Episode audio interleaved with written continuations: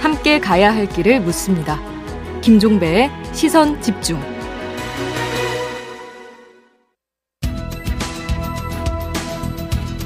정치와 경제, 정책과 경제가 어떻게 만나야 할지 그 진수를 보여드리겠습니다.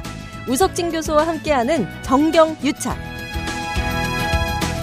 네, 영혼의 경제학자 명지대 경제학과의 우석진 교수 모셨습니다. 어서 오세요. 예, 안녕하세요. 영혼의 경제학자 우석진입니다. 네. 조금 전에 JB타임즈에서 토막으로 좀 전해드리긴 했는데요. 이 자리에서 한번 좀 정리 좀 해보죠. 여야 후보들의 부동산 세제 관련 이야기 있지 않습니까?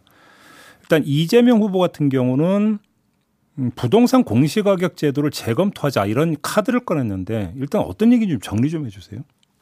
어, 우리 그, 그 올해 말에 보면은 음. 그뭐 재산세하고 종부세 이런 것들이 많이 나왔잖아요. 근데 그게 어, 상당히 좀 큰 폭으로 뛰었어요. 그렇죠. 어, 근데 그게 뛰게 된 거는 이제 몇 가지 요인들이 있는데 가장 음. 큰것 중에 하나가 이제 공시 가격 혹은 공시 지가의 그 현실화에 있고 있거든요. 네. 그래서 어 그런 부담들이 이제 어뭐 크게 뛰다 보니까 음. 요거를 조금 현실화시키는 어 거를 조금 속도를 늦춰야 되지 않겠느냐 음. 이제 이런 측면이 하나가 있고 음.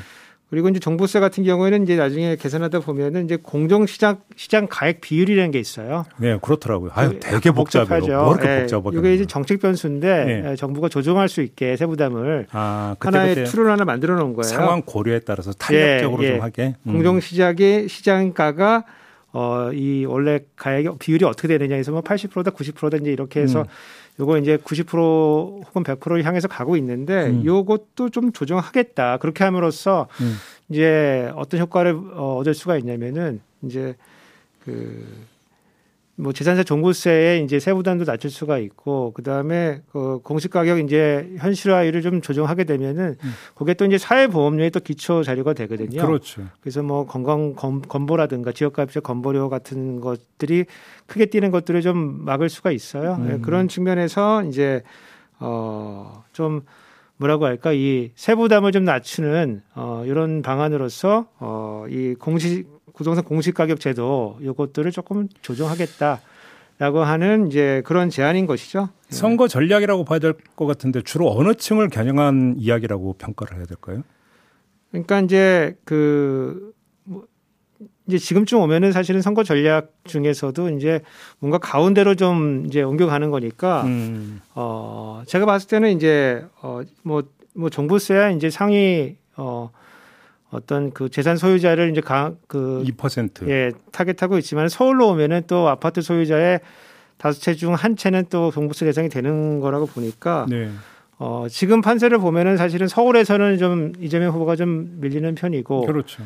경기도도 원래 본진인데 조금 많이 앞서야 되는데 거의 박빙 같은 음. 여론조사가 나오다 보니까 요 세제 어 요 감세안을 통해 가지고 이제 중도층의 수도권에 특히 서울에 음. 어, 특히 이제 어, 50대, 60대 어, 여기가 좀 많이 밀리는데 여기를 공략하기 위한 어떤 캠페인의 일환이 아니냐 어, 이렇게 생각이 되고 이거는 뭐 어, 지금쯤 어, 그 이제 선거가 이제 한 80일 정도 남은 측면 그 기간을 고려해 보면은 굉장히 뭐 어, 좋은 전략이다. 저는 이제 어, 이렇게 보고 있습니다. 어, 먹힐 거라고 보십니까? 선거 전략으로서? 먹힐지는 모르겠지만 이제 음. 두 가지를 봐야 되는데 음. 예, 여기 이제 캠페인으로서는 어, 상당히 좋은 거고 이제 판을 흔들 수 있는 예. 어, 하나의 이제 단초가 될 거고 그리고 이제 뭐 뒤, 나중에 기회가 되면 또 말씀드리겠지만은 음. 어, 이제 문재인 정부하고 약간 차별성을 좀 어, 나타낼 수 있는 포인트가 또 되거든요. 그렇죠. 어, 다만 이제 이게 부동산 시장에 실제로 영향을 줄 수 있느냐, 음. 요거는 조금 더 따져봐야 될 것 같습니다. 근데 지금 시간이 촉박한 게 당장 내일 모레 23일에 표준 단독주택 공시 가격이 공개될 예정이라고 하는데 시간이 얼마 아닌데 이게 가능한 얘기입니까? 어, 그러니까 이제 그 기존에 있던 데이터를 그대로 동결하는 수준에서 쓰고 쓰거나 아, 그렇게 그렇게 하거나 아니면 공정시장 가액 비율을 조금 조정을 하게 되면은 그거는 이제 어 금방 할 수 있는 일이죠. 그러니까 이제 1년치 거 올린 거를 반영하지 이전 거를 그냥 갖고 재산세 매긴다. 그래서 그 얘기가 나오는 거죠. 그렇죠. 그렇게 왜냐면 이제 새로 조사를 어, 한 거를 써야 되는데 그게 네. 아니고 이제 기존에 있던 걸 쓰고 그다음에 음. 정책 변수를 조정해서 하는 것이기 때문에 음. 빨리 하려면 이제 할 수는 있을 것 같아요. 네. 네. 그래요.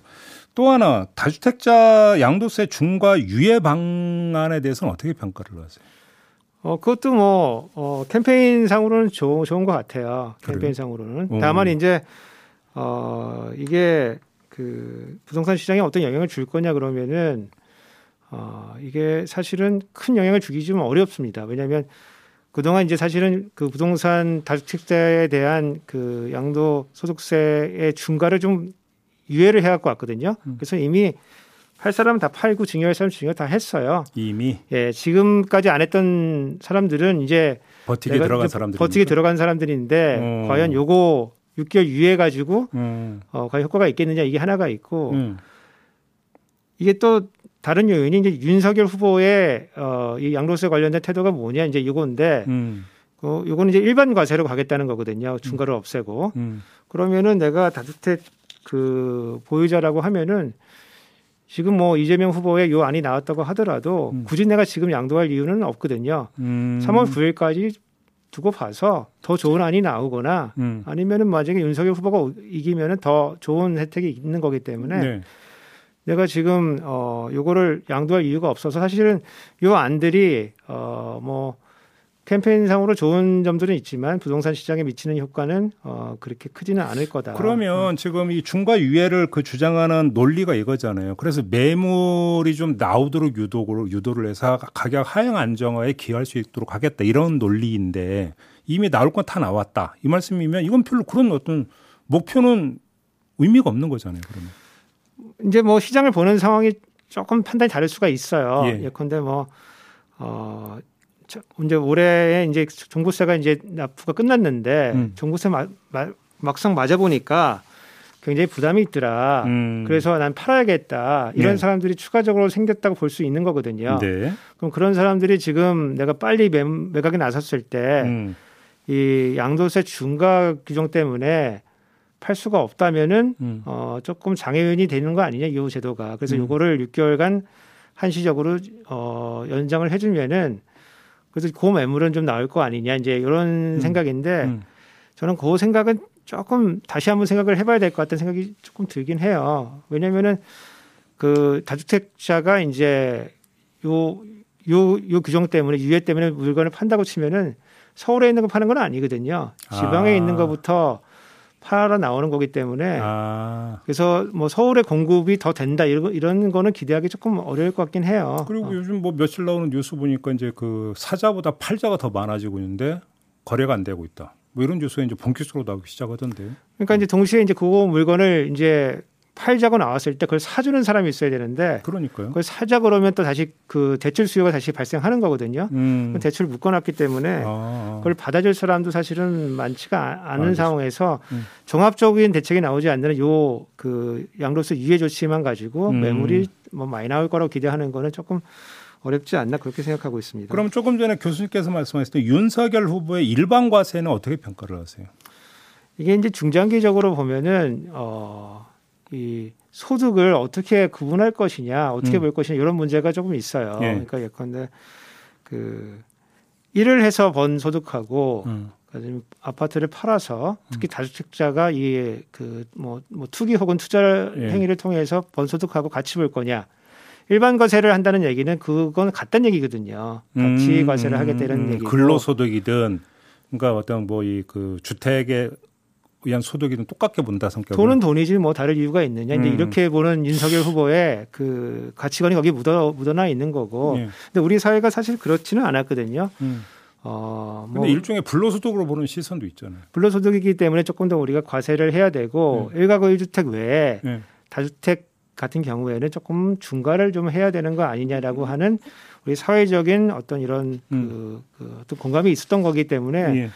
일반 과세로 간다고 하면 다시 그 논의, 논의를 좀 해야 될 것 같아요. 아, 그렇군요. 네. 하나만 더요. 윤석열 후보 쪽에서 나오는 게 이제 종부세 과세 기준을 공시가격이 아니라 부채를 뺀 순자산으로 하자고 지금 이야기를 한다는데 이건 어떻게 봐야 되는 겁니까? 그게 이제 사실은 이제 종부세를 어떤 성격의 세금으로 보느냐에 따라 좀 달라지는 건데 예. 종부세를 일종의 부유세다라고 음.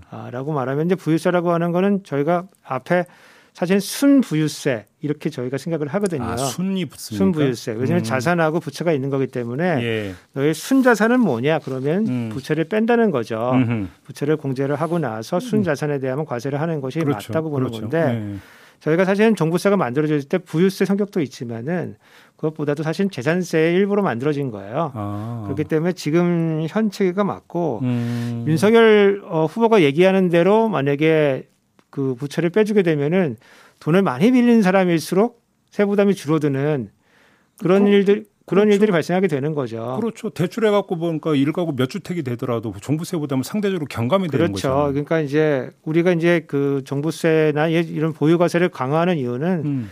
한 사람이 너무 많은 주택을 들고 있지 마라라고 그렇죠. 하는 이제 그런 취지가 있는 건데 음. 윤석열 후보가 주장한 대로 하게 되면은 음. 몇 차례든 상관없이 음. 계속 레버리지를 일으켜가지고 주택을 많이 갖게 그렇죠. 되면은 세부담이 줄어드는 이런 이상한 세금이 될 수가 그렇죠. 있어요. 그 부채를 빼주니까. 예. 그렇죠. 예, 아, 얘기가 그렇게 가겠네요. 예, 예, 그래서. 그걸 좀 잘 고려를 해야 될 것 같습니다. 알겠습니다.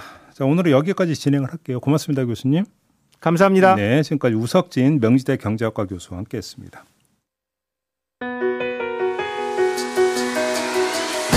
날카롭게 묻고 객관적으로 묻고 한 번 더 묻습니다. 김종배의 시선 집중. 네, 자 이번에는 김건희 씨 허위 이력 의혹이 계속 나오고 있는데요. 이걸 한번 좀 종합 정리해보는 시간을 좀 가져보도록 하겠습니다.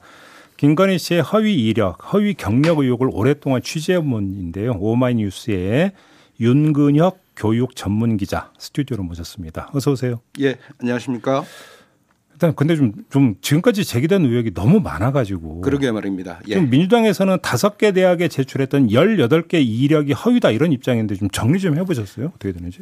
저, 제가 세볼 때는 개수로 보면 13개고요. 네. 근데 그걸 또 뭐 두 개, 세 개 대학에 또 중복으로 냈기 때문에 어, 한 20개, 18개, 20개 정도로 보입니다. 그래요? 횟수로 보면- 보면은 2001년부터 2014년까지 음, 13년에 걸쳐 예. 진행이 됐고요.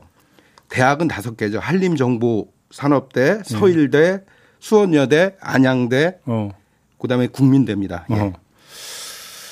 어, 그렇군요. 근데 지금 이제 그 이것도 이제 케이스가 여러 가지가 있는데 글자 한두 개 바꾸거나 또 일부를 지워서 경력을 부풀린 사례. 일단 이게 많다 이렇게 봐야 되는 겁니까? 그렇죠. 근데 글자를 바꿀 때 이게 실수라고 볼 수도 있어요. 음. 근데 문제는 그 실수가 유리한 방향으로 모든 게 다 기울고 있다는 거죠. 아, 아, 아, 본인에게 아, 유리한 아, 방향으로. 아, 아. 그러니까 이를테면 예. 뭐 한림 2000 그 한림대 사례를 보면은요. 네. 한림대 출강을 했다고 적었는데 음. 사실은 한림 정보산업대였거든요. 음흠. 근데 정보 산업이란 네 글자를 뺐단 말입니다. 예. 그리고 한림대를 나왔다고 했는데 예. 한림대는 4년제 대학이고 한림정보산업대는 2년제 당시에 전문대학이었는데 음. 누가 보더라도 왜 뺐는지를 알 수 있겠죠. 어, 그럼 일종의 이제 어떤 실수라고 하더라도 거기 학력 부풀리기 쪽으로만 지금 가고 있다. 그 한두. 개가 아니니까요. 예. 그 영락 고등학교 사례도 그렇고요. 영락 여상인데 음. 영락 고등학교 정교사를 했다고 했는데 음. 영락 여상에 강사를 낸 거죠. 어, 예. 그래요. 아, 정교사가 아니라 강사였다. 예, 예. 알겠습니다.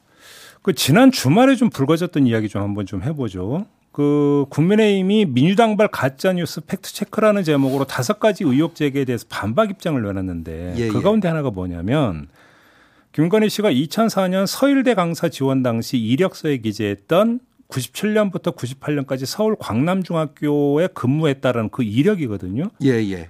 이제 숙명여대 자료를 근거로 98년 미술 교과 실습 근무 이력을 확인했다. 예. 이렇게 밝혔는데 미술 교과 실습 근무 이력을 근무라고 볼 수 있는 겁니까? 어떻게 봐야 되는 거예요? 그러니까 교생 실습했다는 얘기인데 한마디로 교생 예. 실습했다는 얘기죠. 저도 교생 실습이라고 썼고 당시에 음. 10월입니다. 올해.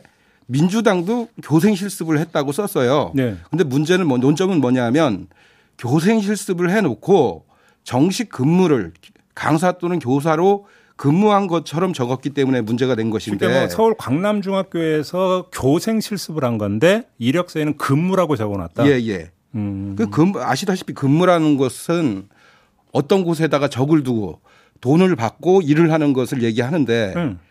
오히려 돈을 내면서 학, 숙명여대 교육대학원 학생으로서 돈을 내면서 실습을 받은 거거든요. 음.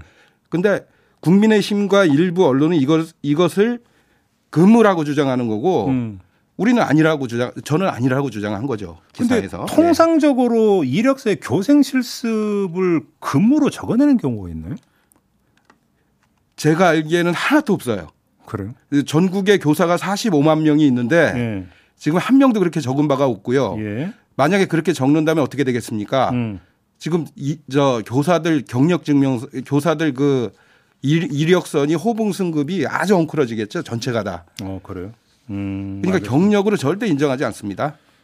교생 아. 실습 경력은요. 통, 지금 이용근양 기자의 말씀 근무로, 예. 통상적으로 근무라고 한다면 나이 노동을 노동력을 제공하고 그에 따른 정당한 대가를 받을 때 예, 그게 예. 근무가 되는 건데 예.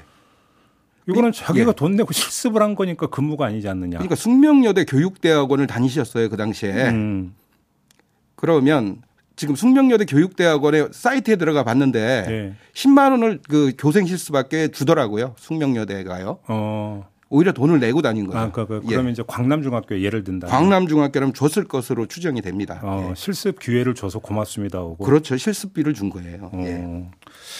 그 다음에 2014년 국민대 겸임교원 지원 당시에 제출했던 이력서에 서울대 경영학 석사라고 기재한 거 이제 이것도 논란이 되지 않았습니까? 예, 사실은 경영 전문 석사였는데 경영학 석사라고 적었다. 이게 어떻게 다른 겁니까? 제가 봤더니 국민대 부분은 좀 애매하고요. 네. 2013년 6월에 예. 안양대에 낸 이력서의 표현을 보면은요. 예. 요게 좀 이상해요. 네. 여기 표현은 서울대 경영대학교 경영대학원 졸업하고 석사라고 적었거든요. 음. 근데 아시다시피 서울대 경영전문대학원을 나오신 거고 음. 김 씨는 경영학 석사가 아니라 경력 경영 전문 석사를 받은 거예요. 쉽게 하면 이제 일반 대학원이냐 예. 특수 대학원이냐 이 문제인 거죠. 그렇죠. 전문이란 말을 빼버린 거죠. 근데 특수 대학원 예. 나오도 석사는 석사 아닌가요?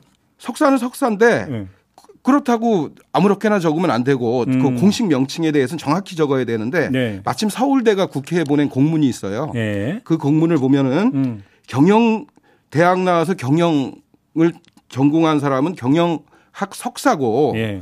경영 전문 대학원 나와서 석사를 받으면 경영 전문학 석사로 엄중하게 구분하고 있다 이런 식으로 적혀 있습니다. 경영학 석사와 경영 전문학 석사로 나뉜다. 예, 그러니까 전문 대학원 나왔다는 것을 분명히 못을 박아서 어. 석사 이름도 바- 다른 거죠. 근데 어? 대학원 이름 자체와 석사의 성격 자체를 김 씨 같은 경우는 좀 바꾼 것으로 보입니다. 예. 그래요?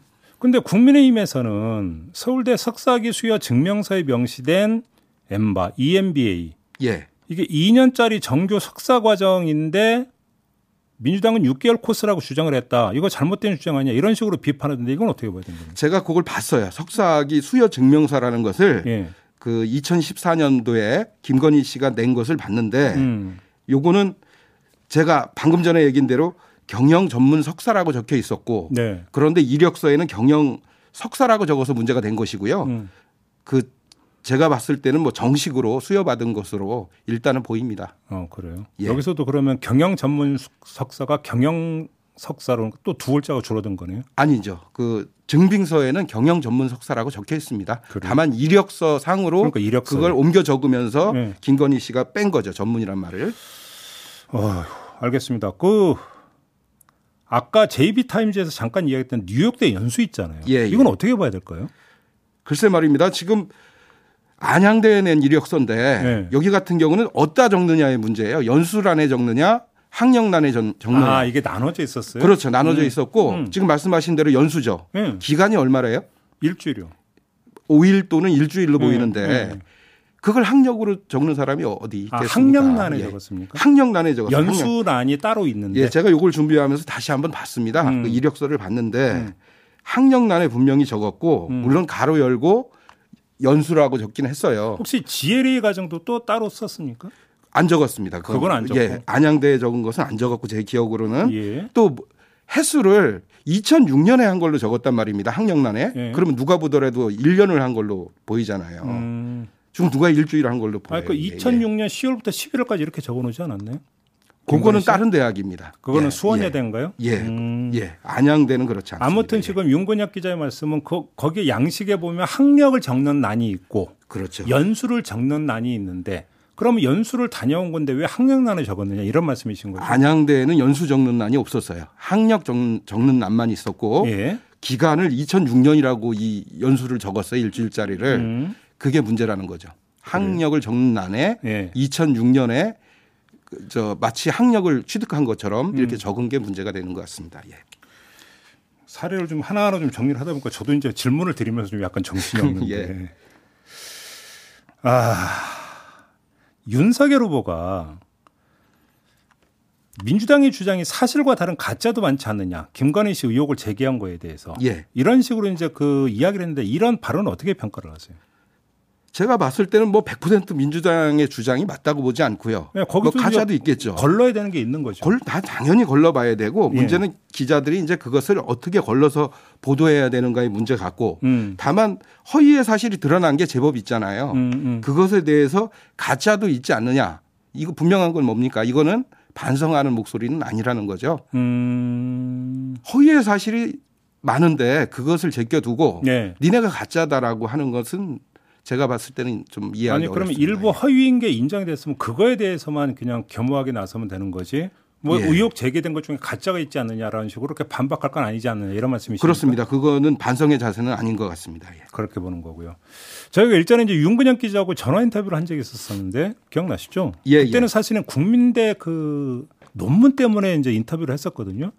지금 논문 검증은 어떻게 되고 있어요, 국민대에서? 지금 논문 검증을 안 하려고 하다가 이제 결국 하게 돼서 네. 진행을 하고 있는데 네. 논문이 문제가 된 논문이 전부 네 개입니다. 오. 김씨 논문이 예. 그네 개를 내년 2월 15일 이전에 네. 검증해서 발표하겠다 이게 지금 국민대 생각이고요. 예. 교육부가 따로 특정 감사를 진행했고 음. 박사학위를 제대로 줬나 안 줬냐. 음. 그다음에 도이치 모터스 주식을 상당히 국민대가 많이 샀는데 네. 왜 사게 됐느냐. 예. 뭐 이런 것들을 좀 따져봤는데 예. 지금 문서를 정리하고 있다고 합니다. 올해 말이나 내년 1월 초에 나올 것으로 보입니다. 아, 그럼 결과는. 거기서 교육부가 검증했던 것 중에서 이제 그 학위를 주는 과정과 절차에 대한 과정. 검증이잖아요. 내용에 그 대한 검증은 아닙니다. 예. 논문이 표절이냐 아니냐가 아니라 그건 2월 15일까지 그러니까 자체 검사 결과 논문 나옵니다. 예. 심사와 학위 수여 과정이 제대로 된 것이냐 이걸 검증했다라는 거잖아요. 그렇죠. 그걸 왜 검증했어요? 뭐 여기도 무슨 의혹이 있었습니까? 의혹이 많이 제기가 됐습니다. 그것도 예, 예. 어떤 점에서요? 특히 뭐 그 지도 교수 같은 경우는 예. 유, 이른바 멤버 유지 논문 아 예. 예. 예. 그거는 이제 학술지에 실은 논문인데 음. 지도 교수와 전 아무개 지도 교수입니다. 지도 교수와 그 김 씨가 같이 공동 저자예요. 어. 근데 누가 보더라도 명색이 교수인데 예. 멤버 유지라고 제목에 영어로 적어놓은 거를 그냥 넘길 수가 있겠습니까? 아, 그럼 공동 저자였던 이 논문- 전화무게 교수가 바로 박사학위에 음. 그 지도 교수였고 심사위원이었습니다. 음, 음. 예. 책도 뭐 감수를 해, 김건희 씨. 그래서 지금 검증은 그러니까 논문 그 표절 의혹 검증 열심히 하고 있대요. 그건 모르겠습니다. 저 전화를 잘 안 받아요. 지금 국민대가 2월 15일까지 일단 그 시한을 잡은 거죠. 예, 예. 그때 가서 공개한 그러니까 좀더 추가 조사가 필요하다 이렇게 나올 가능성도 있는 거 아닙니까? 그럴 가능성이 있죠. 뭐 여러 가지 작전은 있을 수 있습니다. 알겠습니다. 혹시 중요한 윤- 건 국민들이 어떻게 대응하는가 이거 같습니다. 윤근혁 의원과 기자께서 또 추가로 취재하고 있는 의혹이 있습니까? 근데 저는 뭐 그걸 말씀드리긴 좀 어렵고요. 다만 영업 비밀입니까? 예, 양쪽의 주장을 중계하진 않겠다. 음. 양쪽에서 이렇게 주장하는 걸 정치권에서 중계하지는 않고 정치권 주장하는 거 예. 검증을 해야죠. 원래. 검증을 해야 되고 땅을 파야지 물이 나오는데 예, 예. 땅을 파겠다 이런 생각을 가지고 있습니다. 예. 알겠습니다. 뭔가 좀 있는 것 같은데 말씀을 안 해주신 것 같으니까 좀 보도 한번 보도록 하겠고요. 오늘 말씀 여기까지 듣도록 할게요. 고맙습니다. 예, 고맙습니다. 네, 지금까지 오마이뉴스의 윤근혁 교육 전문 기자였습니다. 네, 시선 집중 2부 마무리하고 8시 3부로 이어가겠습니다. 3부에서는 어, 이재명 민주당 후보 직속 디지털 대전환위원회 위원장이 된 박영선 전 장관과 인터뷰가 예정이 되어 있습니다. 잠시만요.